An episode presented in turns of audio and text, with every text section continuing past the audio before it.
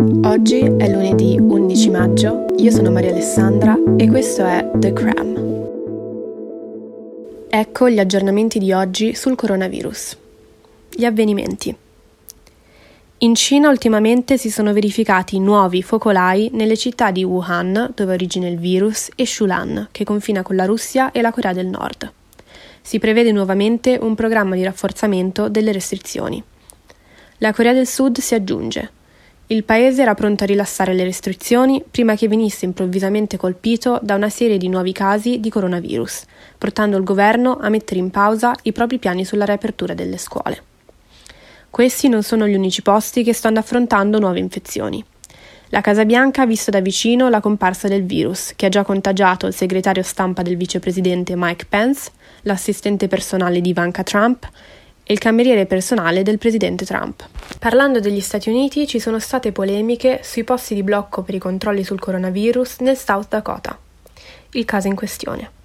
Lo Stato afferma che siano illegali, ma le tribù Oglala Sioux e i Cheyenne River Sioux non li vogliono togliere perché li considerano la loro miglior difesa contro il virus. Nel Regno Unito invece il primo ministro Boris Johnson sta mandando segnali contrastanti.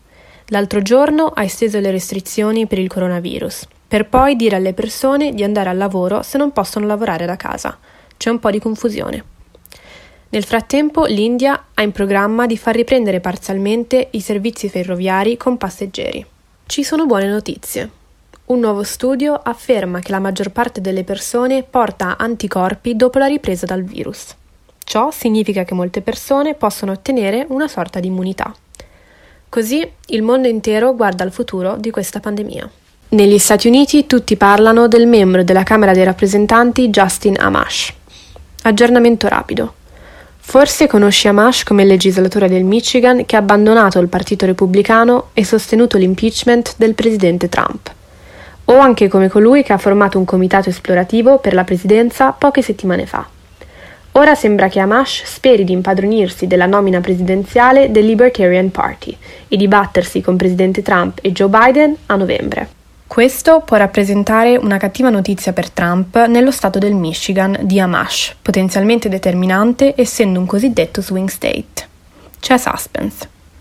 Cambiando argomento, Elon Musk sta minacciando di spostare Tesla fuori dalla California, dopo che la contea di Alameda non avrebbe lasciato ripartire l'azienda per il blocco del coronavirus. Di recente Little Richard è deceduto per cancro alle ossa all'età di 87 anni.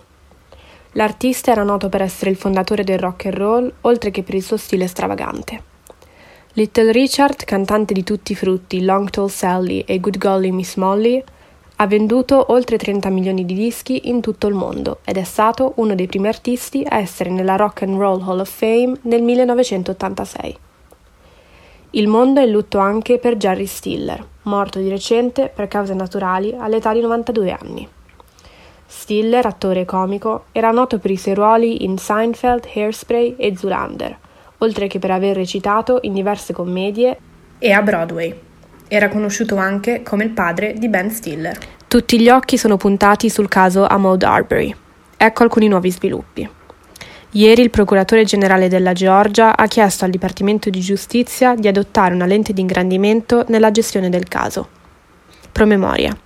Arbery, jogger afroamericano, è stato ucciso da due uomini bianchi che l'hanno presumibilmente scambiato per un ladro. Questo è successo a febbraio, i due uomini sono stati arrestati solamente la scorsa settimana. Ora sembra che il procuratore generale della Georgia voglia risposte sul perché ci sia voluto così tanto tempo per arrestare i sospetti.